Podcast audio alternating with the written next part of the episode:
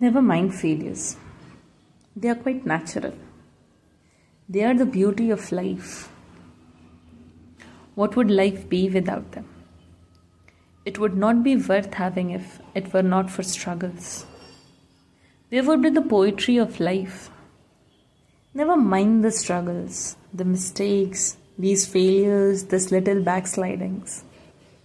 Hold the idea a thousand times. And if you fail a thousand times, make the attempt once more.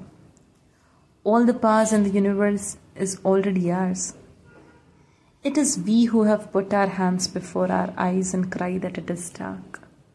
Know that there is no darkness around us. Take the hands away. And there is a light which was from the beginning. Darkness never existed.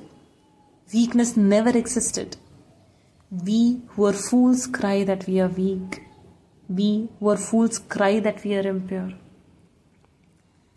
The remedy for weakness is not brooding over weakness, but thinking of strength.